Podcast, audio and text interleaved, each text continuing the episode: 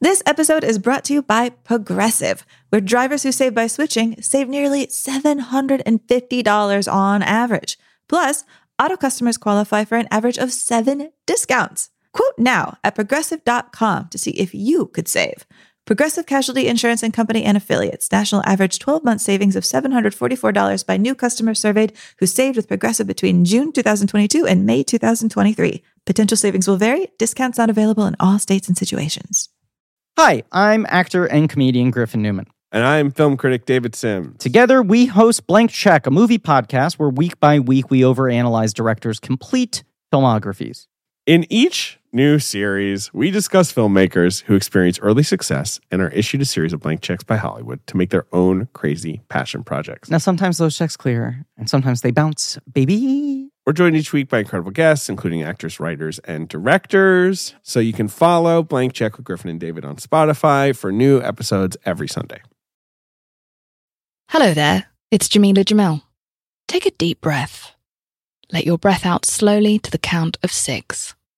One, two, three, four, five, six. Do you feel better? Well, on my podcast, I Weigh, this month we'll be exploring ways to tackle mental health and feel better with guests like Simon Sinek from the Optimism Company, therapist Vienna Pharaon, comedian Neal Brennan, and many more. Listen to I Weigh wherever you get your podcasts.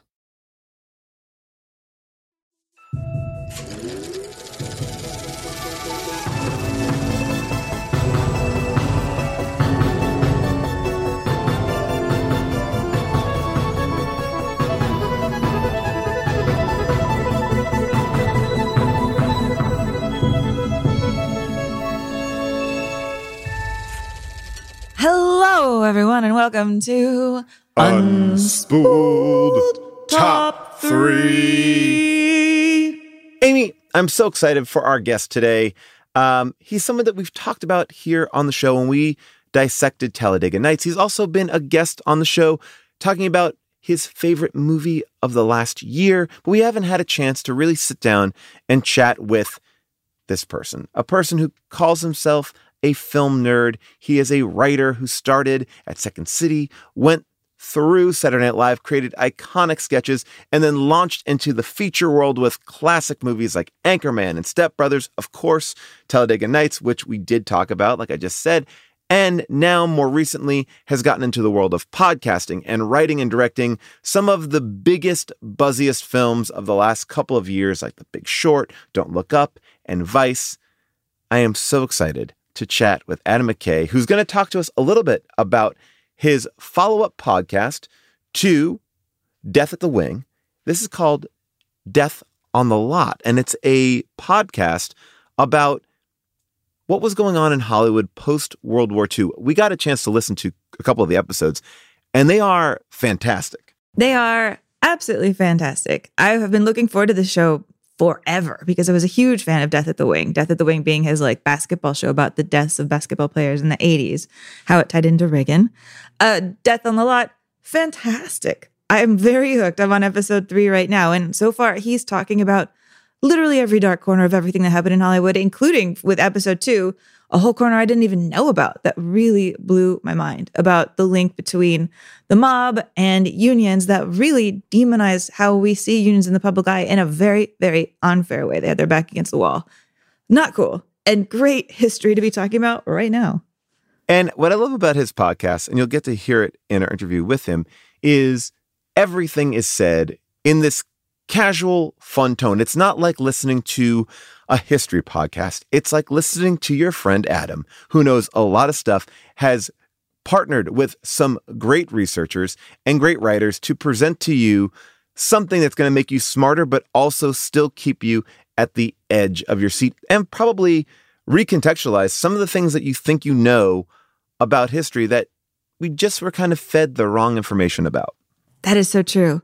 And with that, I'm going to give a shout out to one of the writers, Hadley Mears, very good friend of mine, brilliant historian, knows every single thing about classic Hollywood and murders. Uh, once, like I met her as she give as she gave murder tours of Hollywood, and also knows everything about the monarchy. Brilliant, brilliant mind. And yes, one of the minds powering the show.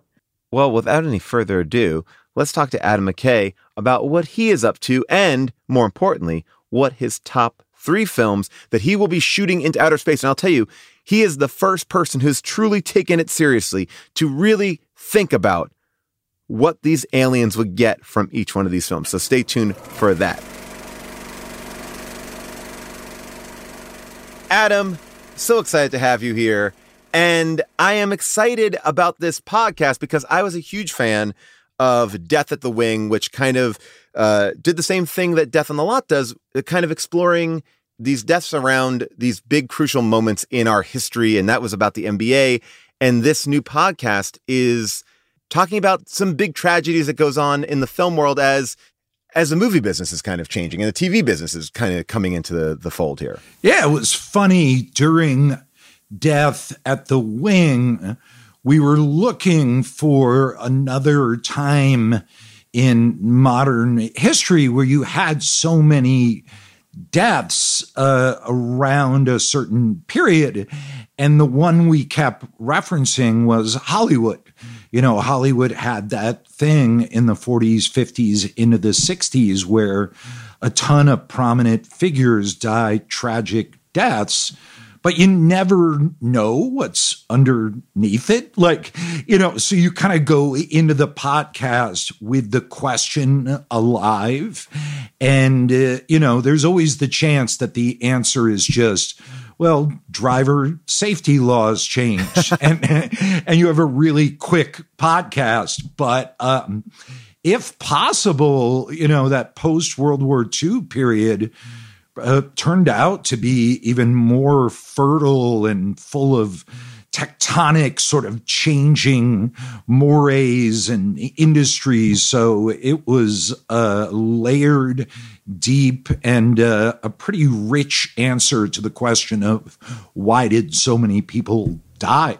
I'm three episodes into it right now, and I'm having the same mental image that I did when I was listening to Death at the Wing, which is a giant board, red strings everywhere. Walt Disney's over here getting mad at unionization, and boom, now he's over here talking about communism. And I just am screaming in my head, it's all connected. And the name that ties both of your series together is Ronald Reagan. Yeah, isn't it funny? I mean, the leap he took from being kind of, you know, slightly cheesy leading man, comedic actor starring in movies literally with a monkey, bedtime for Bonzo. Bonzo, yeah.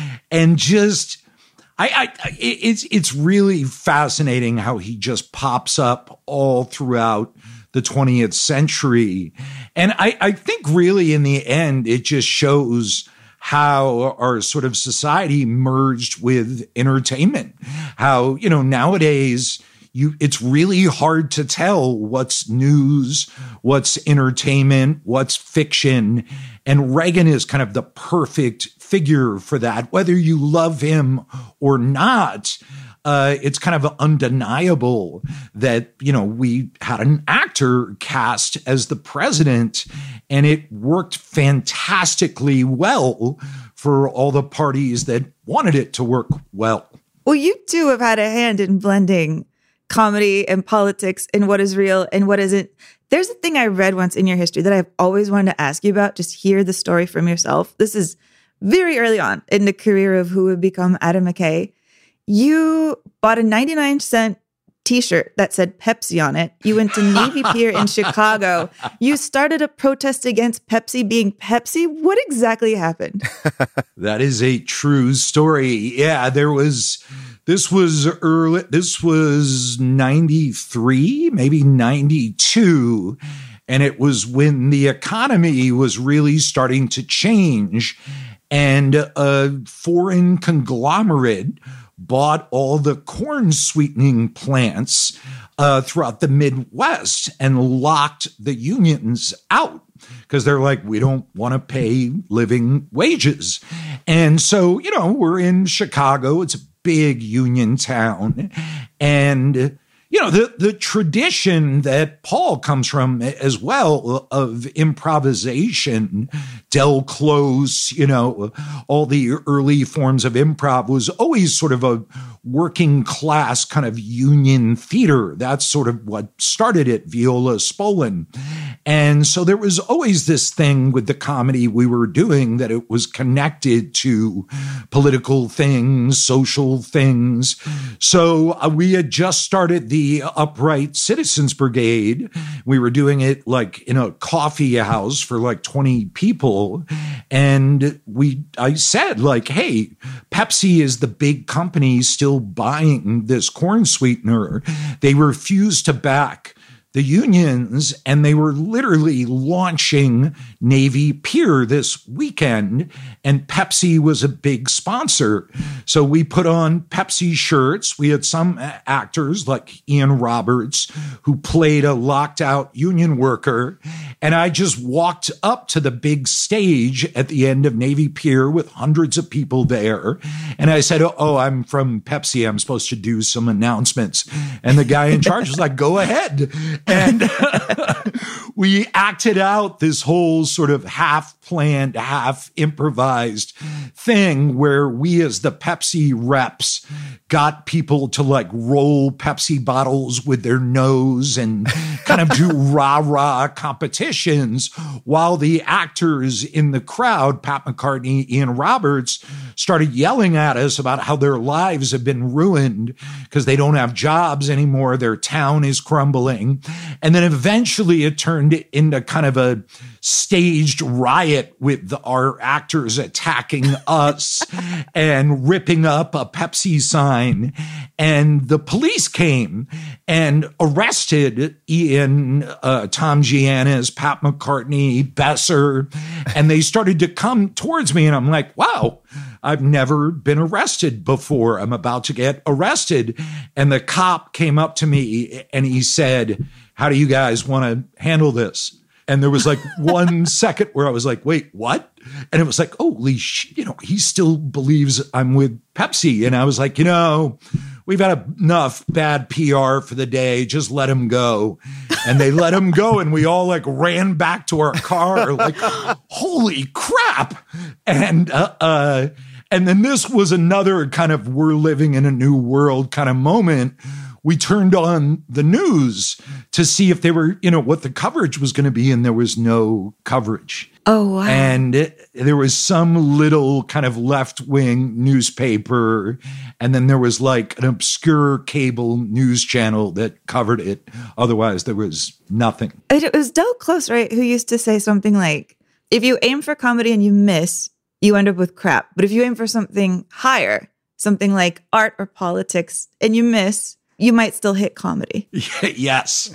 Yeah. I've quoted that line for years. And uh, that's definitely been kind of a central tenet in what we do, even with the silly comedies like Talladega Nights and Anchorman. That was always our approach to it was we had kind of a buried higher goal behind the movie. And then, you know, we're idiots too. We like to laugh. We like to do silly comedy. We like to improvise. So, yeah, it, it seems to hold pretty well if you have higher ambitions and the comedy is always going to be there. But if you just go for laughs, what do you have if that doesn't work?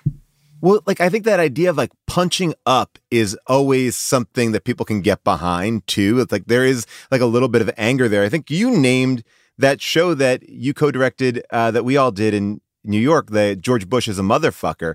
And just that title, like just that title was like, like if you saw that in a Time Out New York, you'd be like, what, the, what is that? It made you active on some level. It was just boom, there it is. George Bush is a motherfucker. You would come in and we would frisk every member that came into the audience to be make sure they weren't holding anything, didn't have anything. What? And you, yeah, this is like this whole thing about like, you know, going through security checkpoints like a TSA. Like we treated, we like roughed up the audience before they came in. And I mean, only I think part of it was knowing the history that you all had at the UCB and what you were doing, where, you know, you did shows where you brought people out on the street to like there was going to be a suicide. Like it was like some way to engage people on a level to get them out of just like sitting there and being a passive viewer.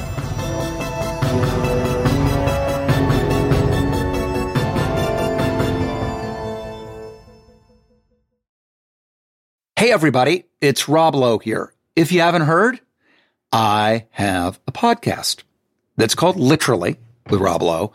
And basically, it's conversations I've had that really make you feel like you're pulling up a chair at an intimate dinner between myself and people that I admire, like Aaron Sorkin or Tiffany Haddish, Demi Moore, Chris Pratt, Michael J. Fox.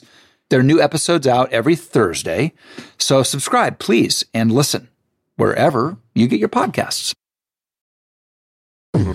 Hey everyone, this is Gil Ozeri. You may know me as the guy who eats food over a garbage can, or my wife's cute little companion with the ass that won't quit.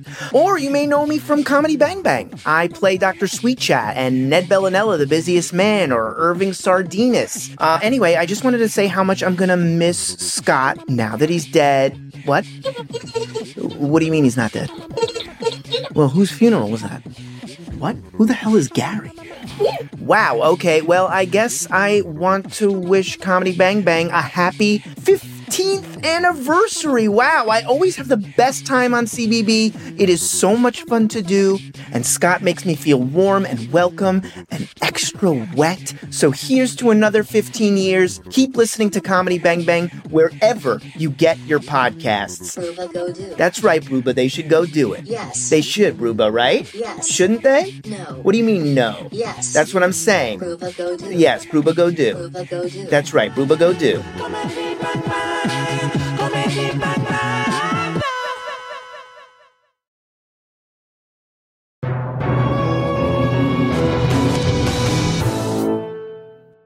Do you remember, Paul, uh, Time Out would not print the listing for the show? Oh, you're right. Because yes. of the name. Yes. And uh, and then the by the way, the frisking was motivated by W. Bush rallies. They were having people sign loyalty oaths before you could attend one of his rallies. So, as crazy as that seems for a theater show, that was actually happening. And by the way, we look pretty good because, as it turns out, George W. Bush was a motherfucker. there is so many. Was it like uh, the Cheney under the bed sketch where it was like instead of a monster under the bed, it was like Cheney under the bed?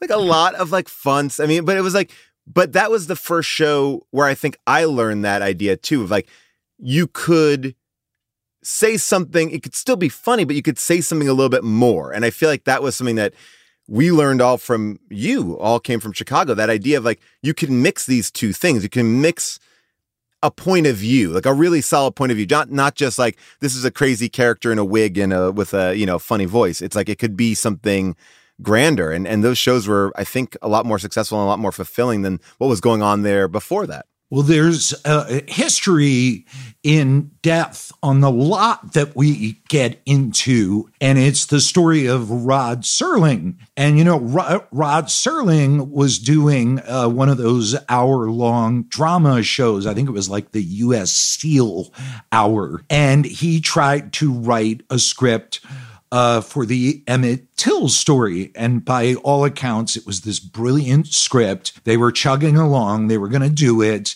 And then the advertisers were like, we're not putting ads on that. So the network called Serling in and they're like, look, can you make it the lynching of a Mexican in Mexico? And Serling was like, What are you talking about? So they never did the episode. And Serling wrote this big op ed in the New York Times saying, Hey, we've got a problem. Like big money is behind, you know, it's behind these TV shows, and they're telling us we can't do anything that's real or relates to the world. And, you know, his op ed came out, some people chatted about it, and then it was kind of forgotten uh, about. So his answer to how do I do stuff that's about this crazy world we're living in was he went to Allegory and he did the Twilight Zone. And, you know, every episode of the Twilight Zone is an allegory for, you know, McCarthyism, militarism, racism. And what's funny is that became the dominant aesthetic choice is that you bury the meaning, Right. you hide it. And uh, we we discuss it in the show. It's really amazing that he was clever enough to think of that, but it's also a capitulation in a way. And so, yeah, it's been interesting, especially now in 2023, where everything's kind of visibly listing. you know? Right. it's like, how do you talk about stuff this dramatic, this huge, this seismic? You know, I really believe there's a whole shift going on with, you know, our aesthetic taste as it becomes apparent that the old forms don't really work for the world that we're living in. So, yeah, Rod Serling was the guy who was right there when money first started to like affect culture, expression, and art. Well, yeah. And also, we're living in a time that's bringing back the Twilight Zone. And as much as I picture Rod Serling as a person in black and white, this is a history that's not that far away.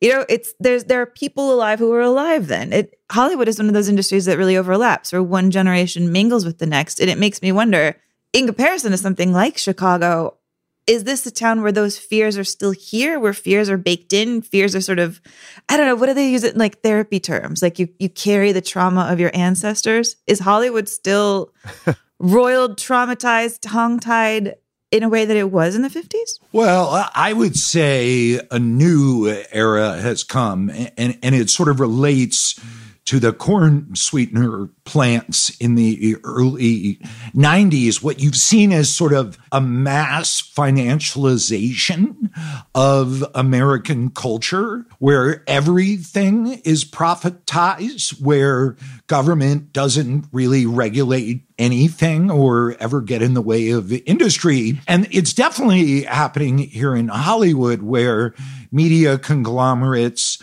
now own the studios. You have giant trillion dollar retail entities like Amazon and Apple are major players. And by the way, like, hey, you got to work with who's there. I mean, right. our company, we're still making projects. They have to be profitable even back in the 60s and 70s.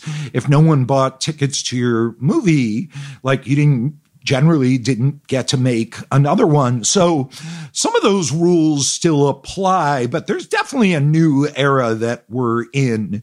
There's new pressures on what's being made.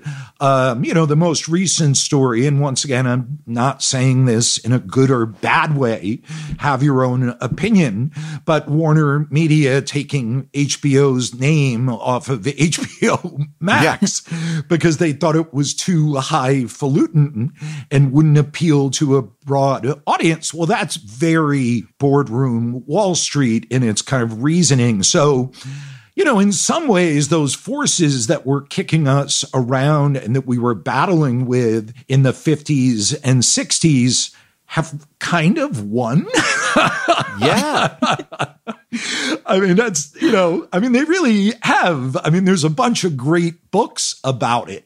The counter revolution to the New Deal, Dark Money, Jane Mayer, she, she chronicles it beautifully in great detail how big money went to Washington, D.C. with the Chamber of Commerce, how, you know, deregulation of Wall Street under Bill Clinton. I mean, you can really kind of track it and you can see how it's affected our culture. But yeah, it's really interesting stuff because it's a history you don't hear talked about a whole lot. Our recent history tends to be just very hazy and about who was president and when did a, you know, giant accident happen. And that tends to be just about it. I mean, I read a book about the Sony hack and it was really interesting because, yes, there's a lot of stuff in there that are like, oh, what did they say about Angelina Jolie or what did they say about the new James Bond? But the underlying thing that I found so fascinating was this idea of don't make any more good movies that can't sell overseas. Like the whole thing with what Amy Pascal was doing over there. And then they were like, oh, no, no, no, that doesn't translate. We can't get, we can't do that anymore. And like that was such a, this, like these corporations dictating not only what they want, but what will make a profit, what will make people not stand against them in a way. And I feel like it's it's harder and harder to get something out that even has a little bit of a point of view. And if you do, you're going to have to really pay the price for it. I think that you see Ted Sarandos has taken that too. It's like you're just putting out a point of view, not saying I, I believe in this or I don't believe it. It's like you have to really stand in front of it right now, I think in a different way. Like, you know, it's, it's a very, I think as a company, you just look at the bottom line, and it's it's it's kind of shocking in that way. Yeah, I think like we like to personalize everything and talk about individuals and who's in charge of this company, and but the real truth that you never really hear about, although it's a very obvious point, which we all know, is the for profit corporate charter as it exists, especially in America. You have one job when you're on that board, when you're the CEO, the COO, the CFO, is to increase shareholder value. And that's all that matters. And if you don't do that, you can actually get in legal trouble you can be charged with malfeasance. You can be accused of fiduciary irresponsibility. And it's this quarterly lens of operation that I would say has pervaded our culture in a pretty giant way. I heard someone recently call the culture we live in limbic capitalism. And I was like, oh, that's perfect. Like, gambling's just everywhere now. Clicks, uh, quick yeah. hits, profits. Everything's like the what we put in our food is like designed for quick hits, and it's this kind of limbic capitalism. We're just like we want pleasure, and we want and like if it's if it's streaming, we got to be connected in the first five seconds, or we're switching it. It's like everything is like give it to me now. It's like hitting that button, like uh, like I feel like it is. It's it's almost like a very ADD kind of mentality of like you have to be stimulated at all time. Yeah, I mean the good news is it never works. yeah.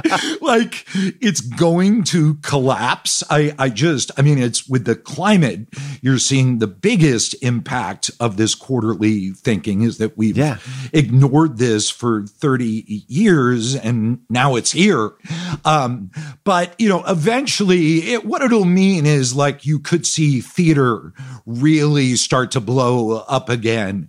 It's the same reason podcasting took off right. In the first place because Clear Channel basically took over all the radio stations and good radio kind of dried up for the most part. There's right. always exceptions. So there will be a, a counter reaction to it. I really think it's going to be live theater, the same way live music kind of blew up. I could see that. Like, this is something I'm very curious in, keeping an eye on.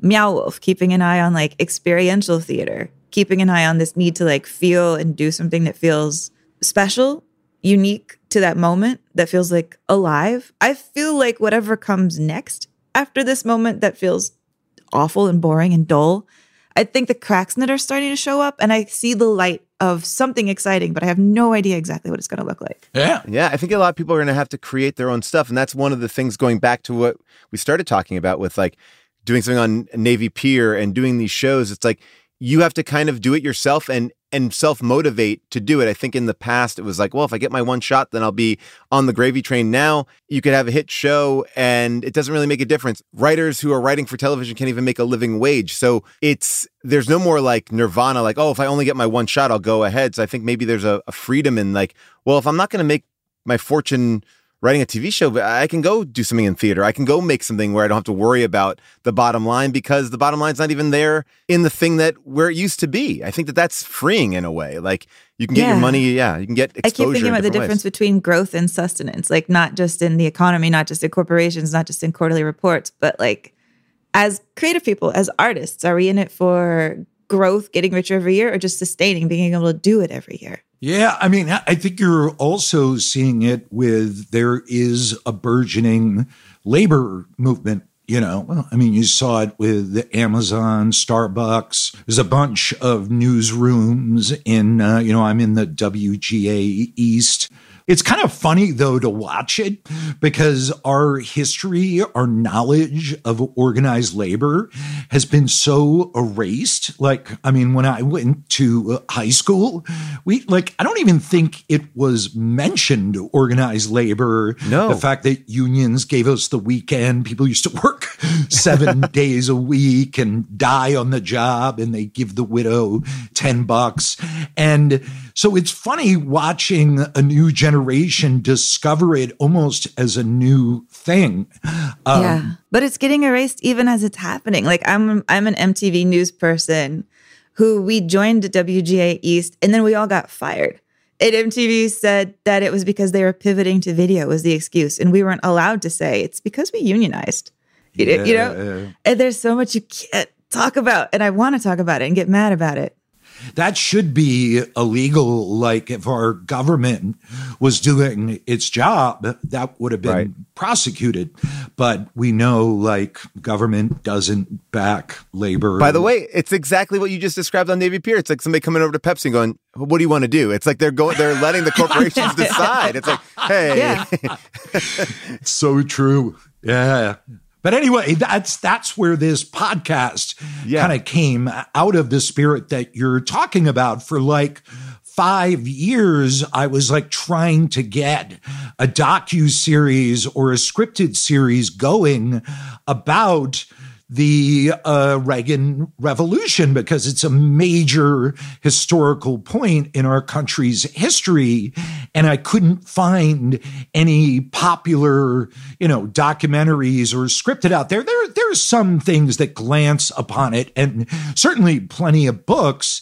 And then finally, we're like, well, wait a minute, this stuff isn't boring. It's actually really interesting and exciting. And because podcasts, you don't have to spend $10 million to get into it. We just made Death at the Wing and then Death at the Lot. And yeah, and, and for us, it's really entertaining for the people who uh, were listening to Death at the Wing. It was entertaining. We joke around. There's really interesting stories. It gets personal. And I think that's a misnomer that, like, when you talk about stuff that's about reality, that it has to be boring, that you're preaching, and, you know, uh, just for me, not the case. Well, I mean, I can listen to you talk about anything, and I feel like that's the tone of the show. And if you listen to the other podcast, you get that sense. It's having a conversation with a really smart person. And with that being said,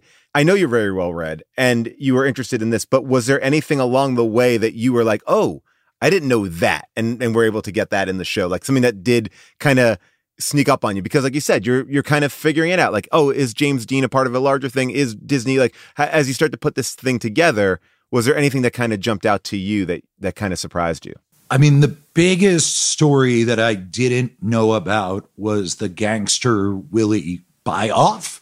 I just had never heard his story and how he was killed and his role in Hollywood and in the history of labor. I mean, I'm aware of how big money took down labor. You know, it was a concentrated effort through the 60s into the 70s that guess what? One of their biggest spokespersons, Ronald Reagan.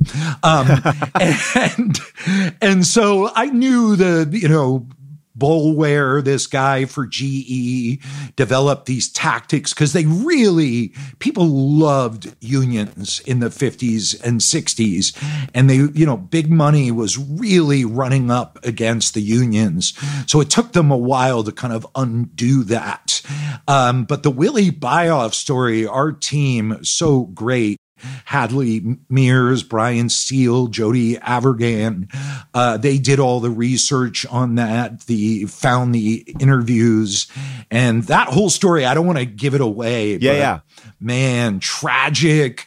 It's also like you're watching Casino, gangsters, crazy debaucherous parties, sex parties in the hills, like, and then you realize this crazy story kind of in some ways changed American history.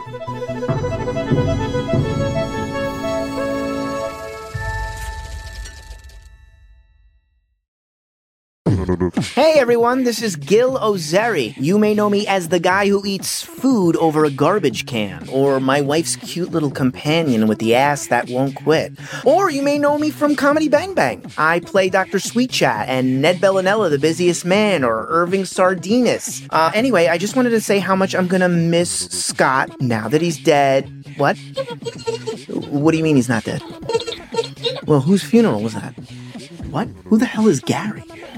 Wow, okay, well, I guess I want to wish Comedy Bang Bang a happy 15th anniversary. Wow, I always have the best time on CBB. It is so much fun to do, and Scott makes me feel warm and welcome and extra wet. So here's to another 15 years. Keep listening to Comedy Bang Bang wherever you get your podcasts. Ruba, go do. That's right, Ruba. They should go do it. Yes. They should, Ruba, right? Yes. Shouldn't they? No. What do you mean, no? Yes. That's what I'm saying. Ruba, go do. Yes, Ruba, go do. Ruba, go do. That's right, Ruba, go do. Hey, everybody, it's Rob Lowe here. If you haven't heard, I have a podcast that's called Literally with Rob Lowe. And basically, it's conversations I've had that really make you feel like you're pulling up a chair at an intimate dinner between myself and people that I admire, like Aaron Sorkin or Tiffany Haddish, Demi Moore, Chris Pratt, Michael J. Fox. There are new episodes out every Thursday.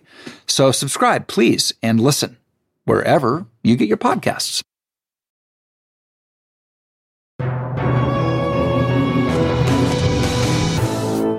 So let's let's go through these top three, these top three films, why they're important to you there, and you could pick any order you want, and we'll kind of jump in with you as as you introduce them to us. Cool. So I really thought about the fact that we're going to be shooting these into space, right? Yes. Yeah. Specifically, your question is pick three movies to shoot into space. And unsaid is the hope that some alien life form will find these three movies, or they'll go through a black hole and life on Earth will find them in 10,000 years, or it'll go back for cavemen, or, you know. Well, yeah, these are going to be his important historical records of who we were, what we were, yeah, and, and what and what how we wanted to entertain them. I feel like also that's part of it too. if these aliens find it, did they enjoy it? Maybe Yeah. they did. So I picked the movie Up.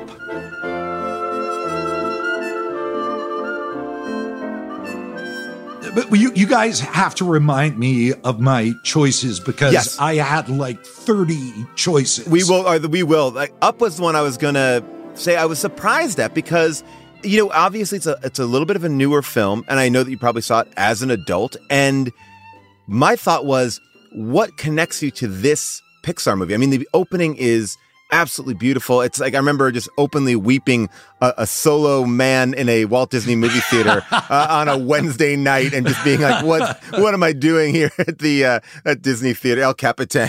it's obviously a beautiful movie. I mean, a bunch of those uh, Pixar movies are incredible. WALL-E is another one I can't shut up about. Yeah. What's the uh, other one about the girl and we go into her psyche? Oh, Inside Out? Uh, yeah, Inside, Inside, Out. Out. Yeah, oh I my love that. God, that movie So is good. incredible. So the reason I picked this is because I think Pixar does allegory better than anyone. I actually think they've a, a heightened allegory to like a high art form. And also I'm a big believer in like movies that play for audiences, Yeah. like not rarefied niche kind of movies. I like big popular movies that are doing a bunch of things. So Up is beautifully illustrated, very emotional, but it also really speaks to like the human story in that you see rapid gentrification, you see wild imagination and fancy with the guy putting the balloons on his house. You see this story that uh, anthropomorphizes sexualizes animals, which let's face it, we do. It's funny. Like I laughed hard at the squirrel joke with the dogs. Like I laughed, like Pixar has real laughs in their Yeah. movies. So I wanted all of that, but yet it also deals with aging, life, death. So if I had to kind of jam pack the human story and experience into a movie in an artful, moving, funny way, up. And when I left the theater, I turned my wife and I just said, Holy shit, what was? Like, I didn't see it coming. I was just like, I knew it was going to be good. It's Pixar, but uh, for me, I love judging movies just based on the raw exercise of imagination. Yeah. And that movie is just overflowing with imagination. Another movie like that is RRR. Oh, which- yes. I talk. We talk about this movie. We got to actually host the first ever uh, IMAX presentation of it on. at The Man's one at the Chinese. Big Chinese. Yeah, Oh, here I'm in so LA. It was so cool. It was like being at a rock concert. Like I've never heard a theater like every the people were dancing in the aisles at certain points, but the roar, like a roar of the crowd, it like engaged people in such a way. It really is one of the best film experiences I've ever had ever in a ever. theater. Yeah. Uh, Kung Fu Hustle is another Yeah. one where I left the theater and I'm like, I didn't know that could happen in a theater. I have never seen anything like RRR. And I know RRR is tied to a tradition of filmmaking and the song and dance, but that movie, I've watched a bunch of Indian movies and they're incredible. That movie had a whole extra oomph and humor and over the top and the Yeah. anti colonial story. So, anyway, I just love movies that are raw exercises in imagination, exuberance, connection with the audience. And so, Up makes it on this satellite, which, by the way, NASA has taken a ton of flack for launching this satellite just to indulge the hubris of filmmaker Adam McKay. It's at great cost. We had to cut the food stamps program to launch. You know, it's okay. It's okay. We have talked to a NASA person about this. She was very kind. It answered a lot of our she questions. answered a lot of It's going to happen. It's going to get up there. um, But I am curious really fast before we move on. You've said that podcasting to you is like animation in the ability to just tell all sorts of stories using using imagination, the way that you're describing. But have you yourself ever been tempted to direct a whole animated feature? Yeah, I actually had a whole uh, idea for an animated feature, and we, you know, we had it beat it out. I was told you can direct it over the time period of like two and a half years, but I was so busy with, I think we were doing the big short. And then we were producing a bunch of stuff. I just never found the time to do it. And uh, we're producing an animated film over at Apple. And uh, so I love animation. I mean, I'm sure like you guys, I was just raised on The Simpsons and uh, Ren and Stimpy. I'm a comic book geek from way back. So yeah, and it is the reason I love podcasts. I mean, you can just do anything you want. Like, um, so, you know, people kept asking me, like, you know, you're busy. Why are you doing Death on the Lot? And I'm like, because I love it. And Death at the Wing is like truly one of the great experiences I've had working on any project, film, TV, theater, documentary, whatever you can think of. So, yeah, yeah, it's just the greatest like playground for the imagination and up is just stellar. Just knock me on my butt. It's a I think it's a good one to talk about because it is one of the Pixar movies that I think doesn't get as much praise as it should because it's just sort of like I think that you forget like it's like oh yeah they do that really well. It's like when you watch a great basketball performance you're like oh yeah well yeah, yeah but that that's what they do. It's like you forget like no no no but that's like consistency. Like I think that Pixar we expect so much from them that we forget to like marvel in how each one is exceptionally very good. It's like, well, yeah, they have to be very good. That is true. In like when the Pixar element kind of washes off of them, Right. they'll just stand as individual works. Paul, you Yes. mentioned great basketball performances. And I feel like that brings us to the second film of Adam's picks that I want to talk about, Yes. which is Kareem Abdul Jabbar and the film Airplane. Ah, the best.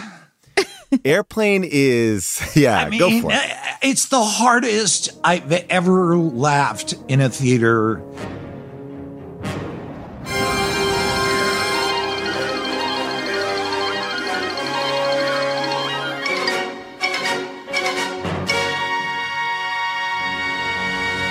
We were all in, I think, sixth grade, seventh grade, sixth grade, I think. There was no cable TV, or we couldn't afford it. We had Eric Twin Frazer, this little mangy theater off Route 30 down the road for us. It was summer. And we just went and saw an airplane like five times. and I've always said that joke in an airplane boy trapped in refrigerator eats own foot changed my life because it was the first time I'd ever encountered sort of out of left field, strangely specific random humor. And yet not random because it makes perfect sense in the context. And I laughed in a way I had never laughed before. And I've heard other comedy writers talk about specifically that joke. So this movie is the riskiest. So if this movie lands on a planet where they have sentient 500 foot tall granite stones with 190 IQs that live for a trillion years. This movie could have been a wasted shot, but uh, this this movie is purely about humor. It's about the fringes of our conscious mind. It's about our bizarre culture. And if it hits, it's going to hit great, but there's a chance it just, if it goes to a planet with two mile wide sponges that can speak 20 different languages, it may just be a wasted uh, opportunity. Well, I will say this: I, as uh, my kids right now are uh, eight or turning nine and seven, and I put on movies like this to see where they land. And what I found with Airplane and Naked Gun is it has something for everyone. Like they're gonna get.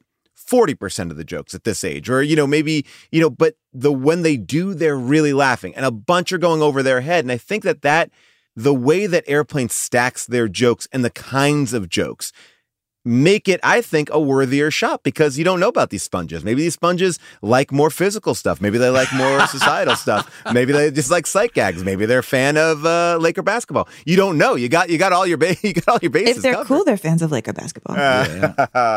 oh man, this is a you've walked into a, a sad here. Uh, as Amy and I are Clipper Lakers here. Uh, but uh, I think Airplane is a great choice. Wait, but I am curious: is there an NBA player that you would want to work with to to make an actor? Is it Boban? Uh, wh- Yeah, you can't Bo- set that up, Boban.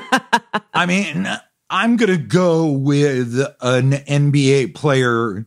You don't like, I love what the Safdies did with Kevin Garnett. Oh, yeah. awesome. You know, I was like, holy crap, Kevin Garnett's pretty good and real.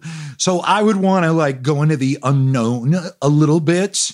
And uh, I would try and do like Bol Bol for the Magic, or I would do Tyrese Maxey from the Sixers. Love this. I'd want to do Tyrese Maxey in like a 1930s drama about people going to fight in the Spanish Civil War, and Tyrese Maxey is in it, and he's incredible. You, by the way, you've just named two of my son's favorite players. He has a Bol Bol shirt, uh, and and he got to and he and he uh, he practices at the same gym that Tyrese Maxey practices at during the summer. Uh, and but I I I like that. I mean, I thought Anthony Edwards was so good in Hustle, and Oh, it was he's a, so good in Hustle. He's Oh, so good. totally. but I like that idea of like take take them out of their element. They like put them in a period, a period piece, a drama. I think that's the way to go. I want to see that. I love that. All right, Amy, uh, let's go to our last pick here. So we need to talk about your third film. I was very happy to see this pick because this is a director I've been wanting to do on this show. I've been torn between so many of his films. I've kind of whittled it down to La Strada or this one. It is Fellini and Nights of Cabiria.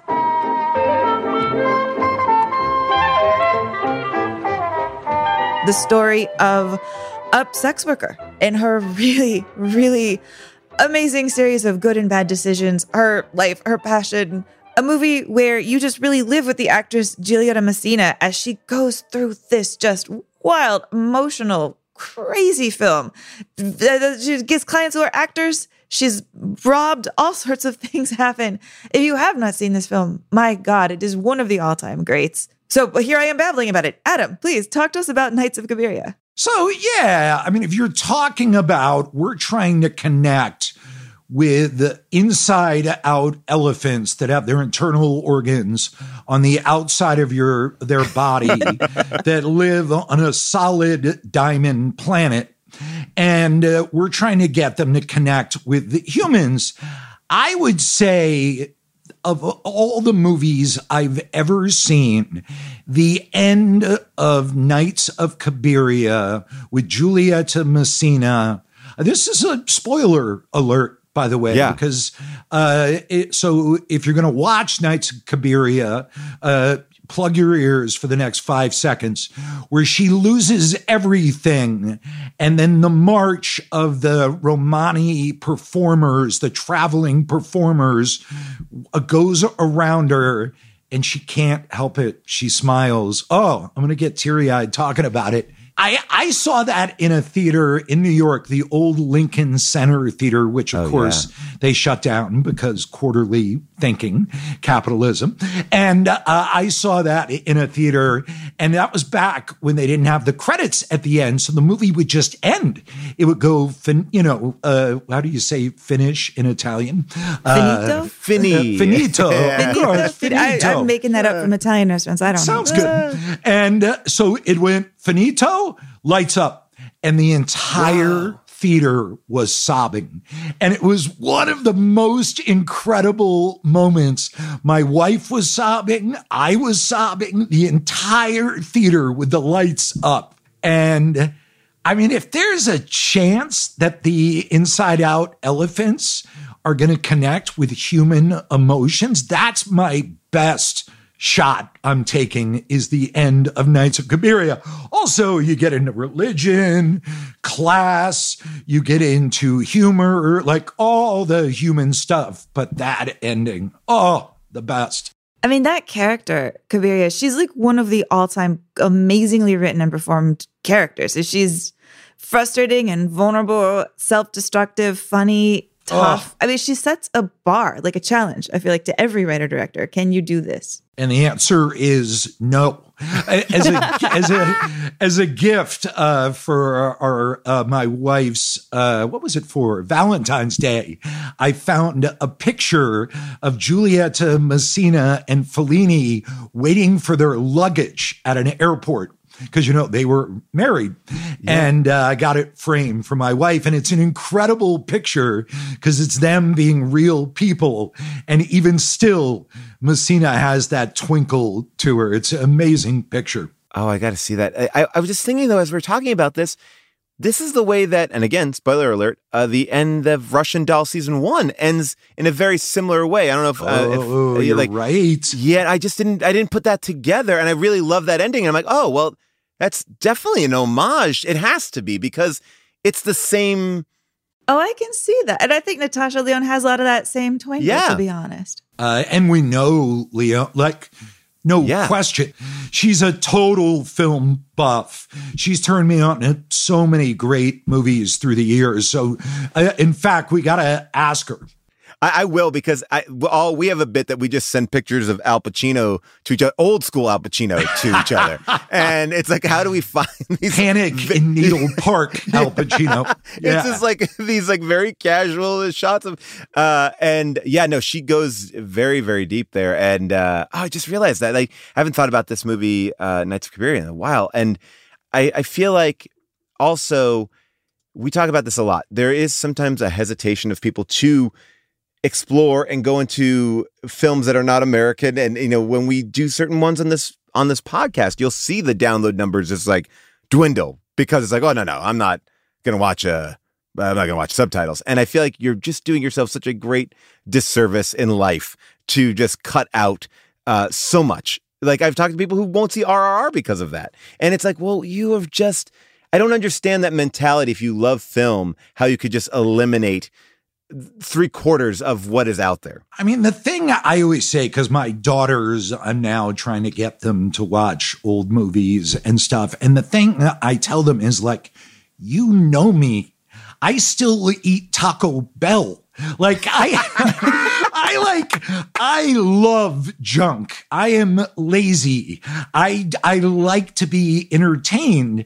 If I'm telling you it's a movie to watch with subtitles, it's cause it's awesome. Yeah. Like the Seven Samurai, like that is a fun movie. You get over the subtitle thing in like three minutes. Like I remember the Mike Leigh movies, seeing those when they first came out, and I couldn't get past the accent. Right. And it took me like five, ten minutes, and then you dial in and you're like, oh, it's a movie as entertaining as anything you're gonna see. No, these movies are not highfalutin, difficult movies. That's a different list. And by the way, Right. like Jeanne Dielman is a movie that's a little harder. Sure. I would not tell my buddy from high school, man, you and your wife got to watch Jeanne Dielman. I would, I would prep them. It's like, you know, the you gotta walk them into celebra- that one. Yeah, yeah. But uh, no, no. I mean, Nights of Cabiria is awesome. I love having my my uh, my six year old son will he watches uh, Shaolin Soccer, which is a film that is Oh, I believe in. Cantonese, right? Like, and he watches it completely in its original language, and will bring his grandparents in to watch it, and they are so confused while he is watching, uh, and, he, and he can't read. He's barely able to read. He's just enjoying it on a full level. And they're, like, you know, it's it's it's in Chinese. I I, I don't know. I, I I don't understand what's going on. I'm like he get, but he's like, no, no, you got to watch this part, and he keeps them by the TV watching it. So I love that he is. He's forcing them. Here's a good one for that because Yeah. once again, you think Kurosawa, you think of, you know, high, low, these like revered movies, but you know, people forget Kurosawa's fun. Like he's Yeah. juicy, he's pulp.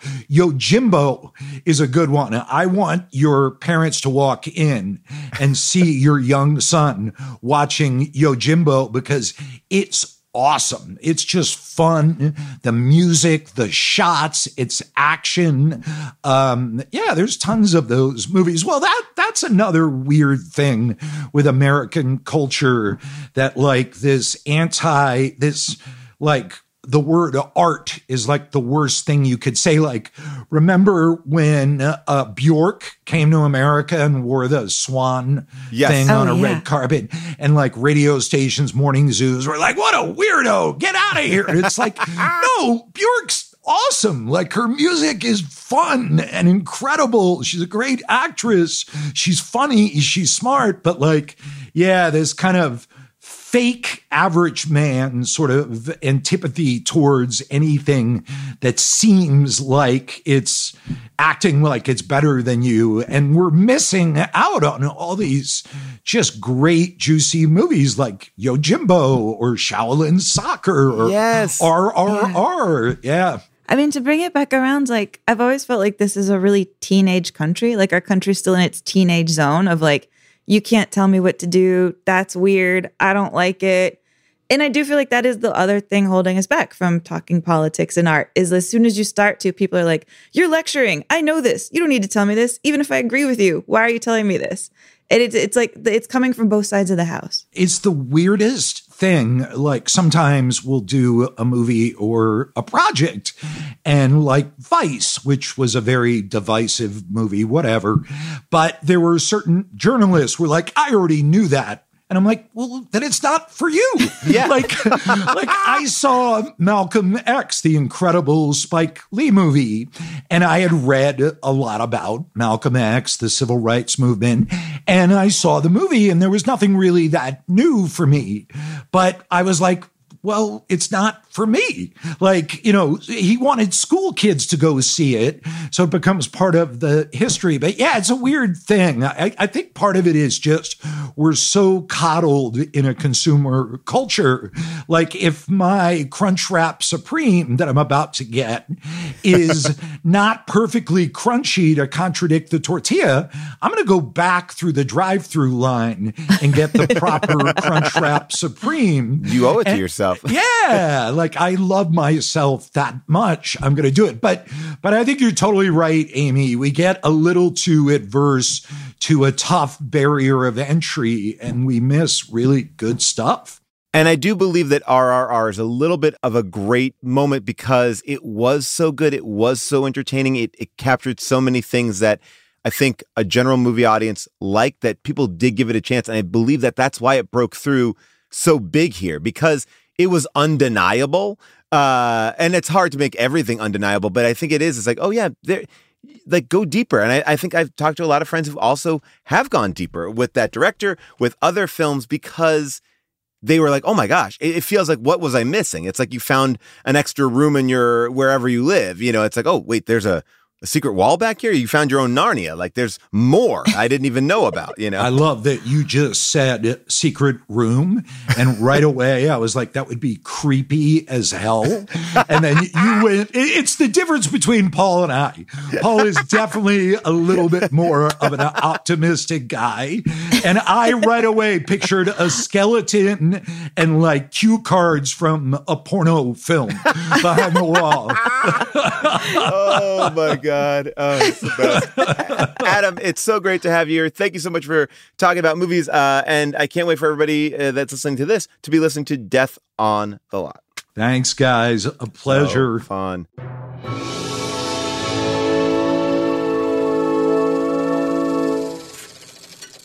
I have adored the episodes of Death on the Lot that I have gotten to listen to so far. I absolutely marathon Death at the Wing. Death on the Lot, just as incredible. Everyone out there, the show premieres June 1st. You can listen to episode one then. You'll have to wait a week to listen to episode two, a week to episode three. But if you subscribe to The Binge, which is Sony's podcast channel, you can marathon all the episodes. They will all be out on June 1st if you are a subscriber. Or you can tantalize it the long way. You have your choice. And I want to leave us with a quote from Adam himself from his Oscar speech when he accepted the prize for The Big Short. Don't vote for candidates that take money from big banks or oil or weirdo billionaires. Prophetic words, even more prophetic today. Well, Amy, until next week, but a big thank you to our producer, Josh Richmond, our associate producer, Jessica Cisneros, our engineer, Casey Holford, our EPs, Cody Fisher and Colin Anderson, our MVP, Molly Reynolds, our theme song by Michael Cassidy, our fan art by Kim Troxall. Please subscribe to us on Apple Podcasts, rate, review, and follow us on Apple and also on Amazon. Follow us on Twitter and Instagram, and you can talk about all these movies on the Paul Scheer Discord. Just go to discord.gg slash Paul Scheer.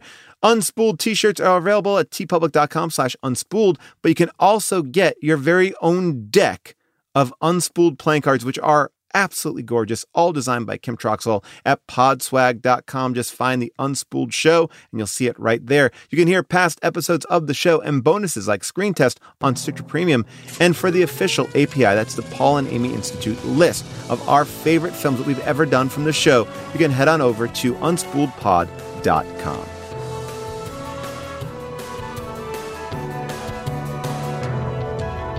Thank you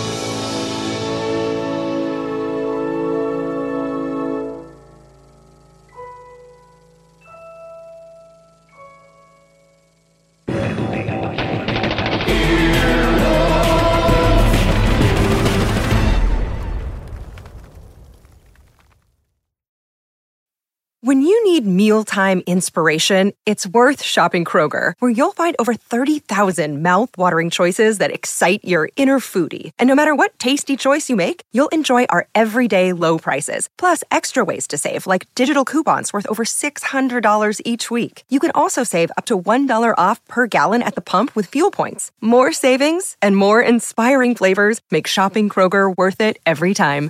Kroger, fresh for everyone. Fuel restrictions apply.